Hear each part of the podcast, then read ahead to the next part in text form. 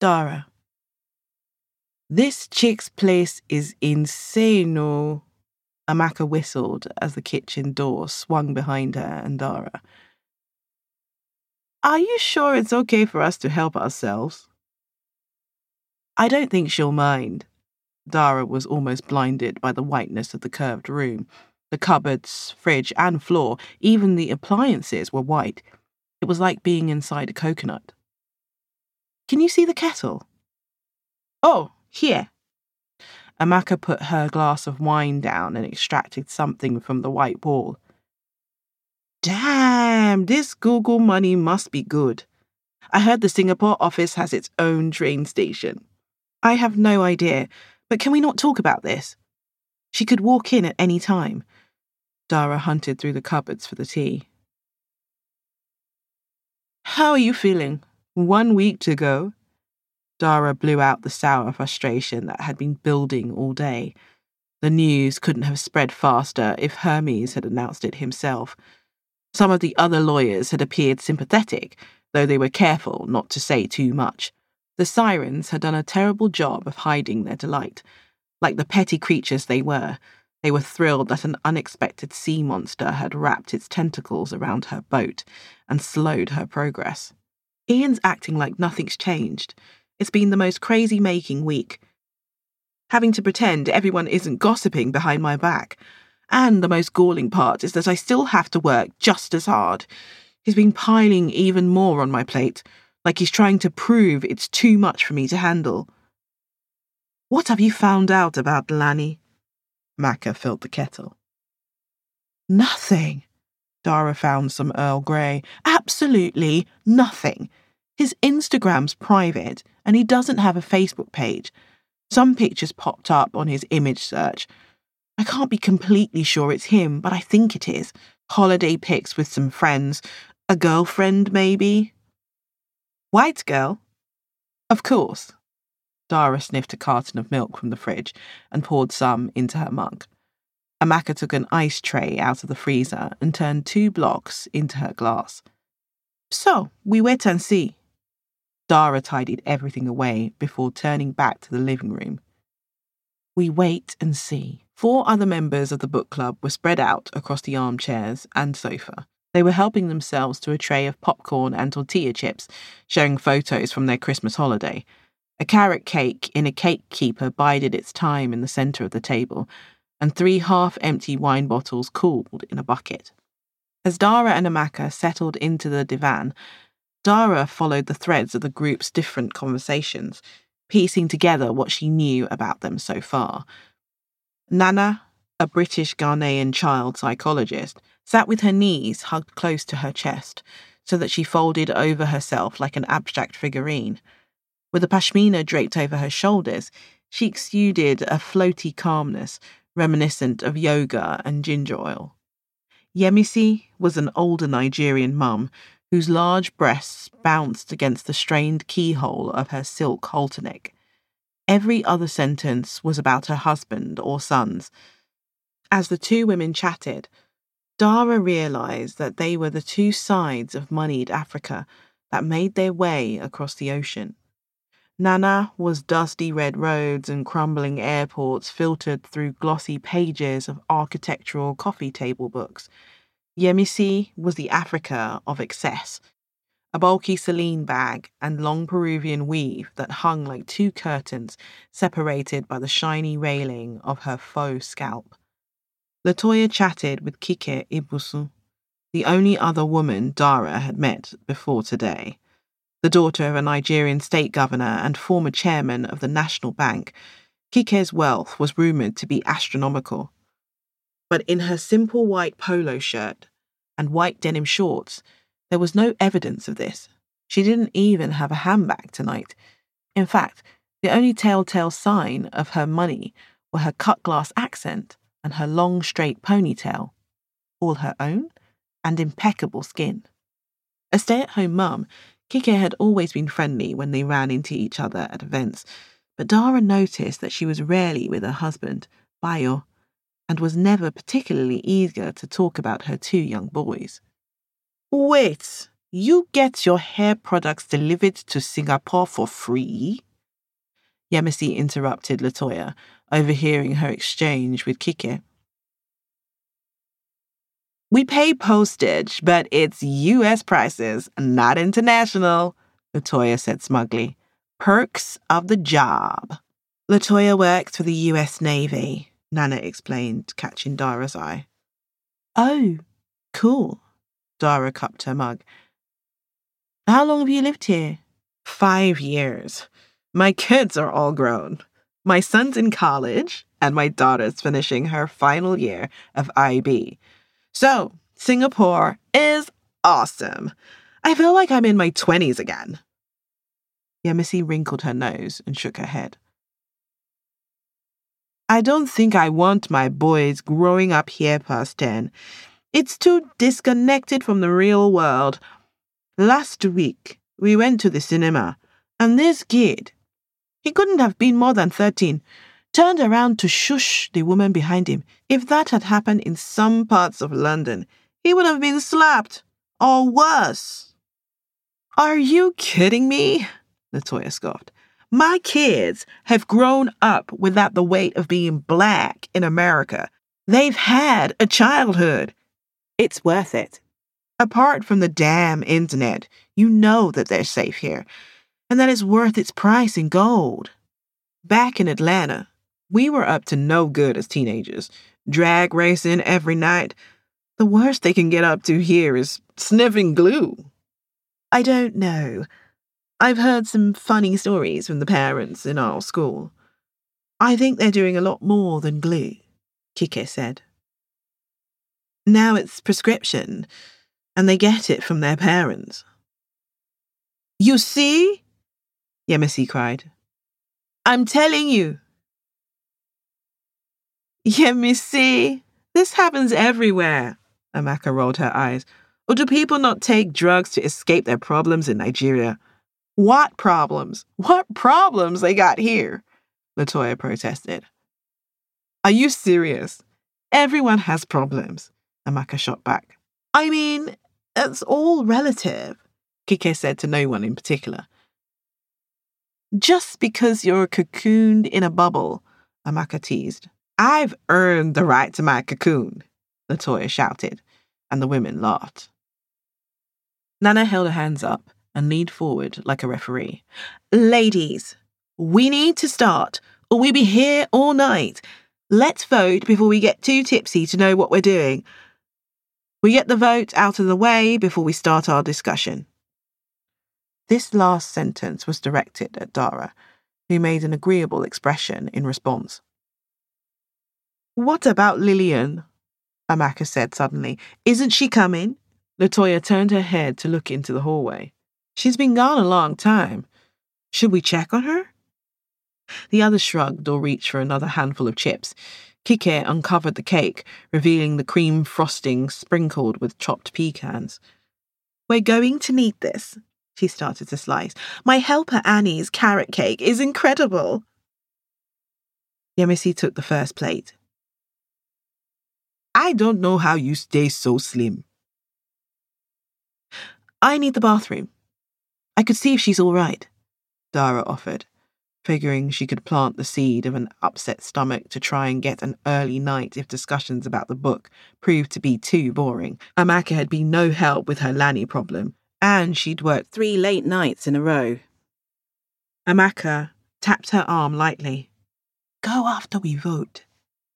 Hmm, Latoya shot her a look. I see you. What? Amaka feigned. Girl, I know you're low key sneaky the way you text everyone before a vote. Latoya pointed a finger in Amaka's face. Amaka looked like she was trying not to crumble into laughter. What are you talking about?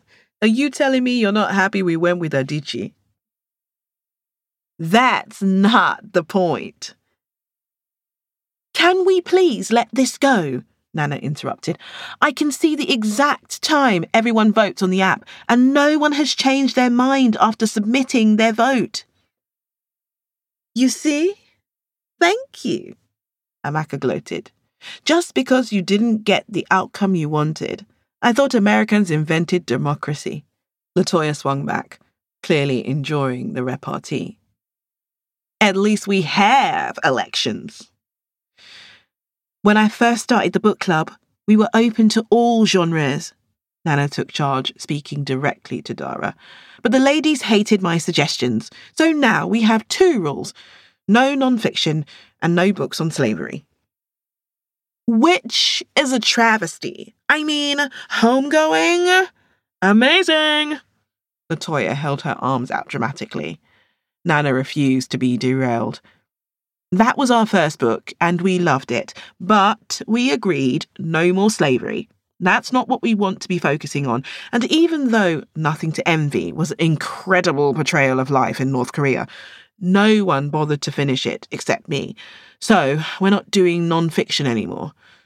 Anyway, each person nominates one book every meeting, tells us why we should read it, and then we vote anonymously online. The books we don't choose are added to a shortlist, and then every three months we vote from that list. Oh, and the third rule is that it has to be a book no one has read before, so it's best to come with a few options. Why every three months? Dara asked curiously. Because. Nana must have reached the end of her list of guidelines because she took an iPad from her bag and swiped it open. All right. I'm nominating The Sympathizer, which I know none of you have read before. The writer won the Pulitzer He's Vietnamese American, and it's about a spy who defects from one side to the other during the Vietnam War. It's supposed to be incredible.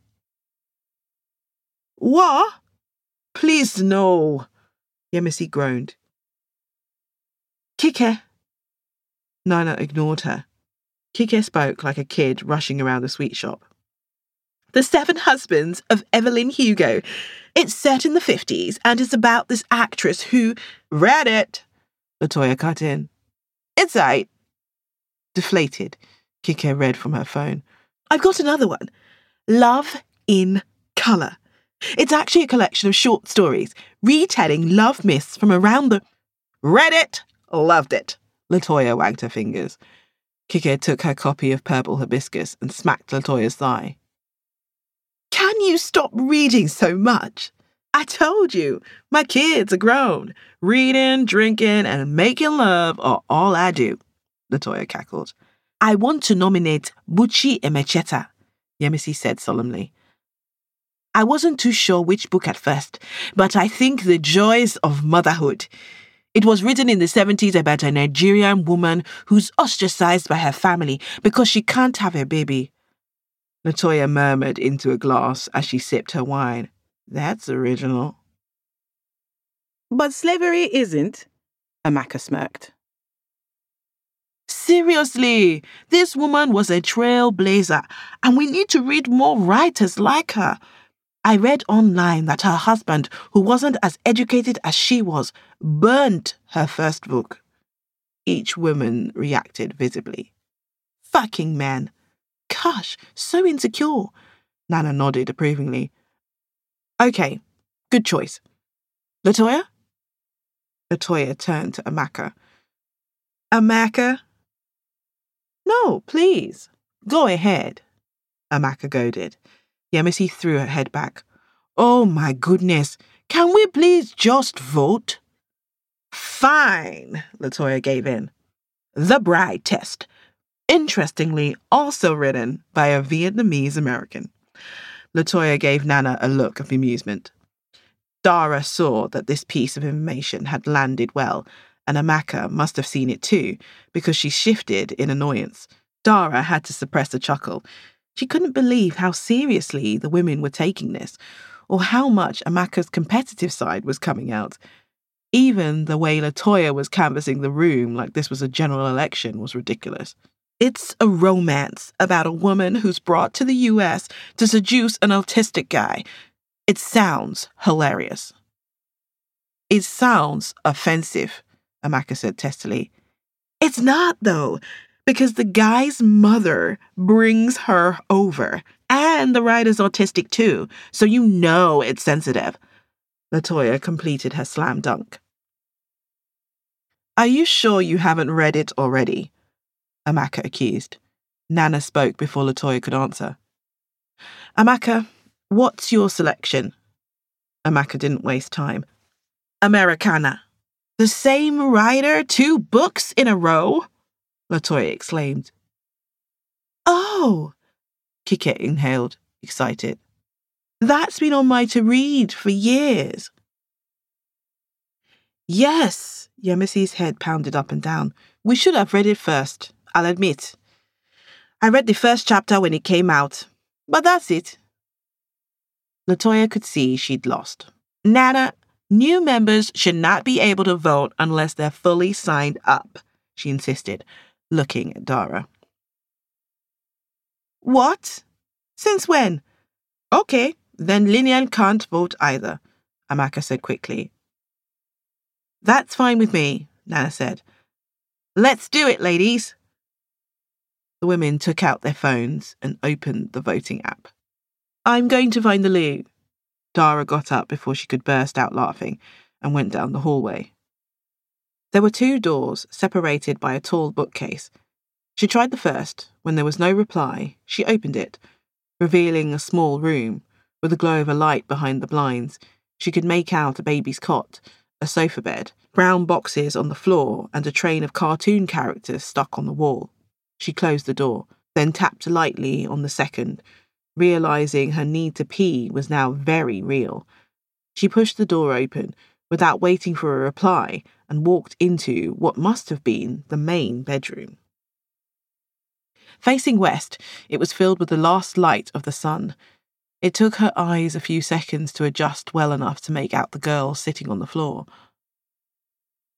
Oh, God, sorry. I'm looking for the loo. Sure. Just there.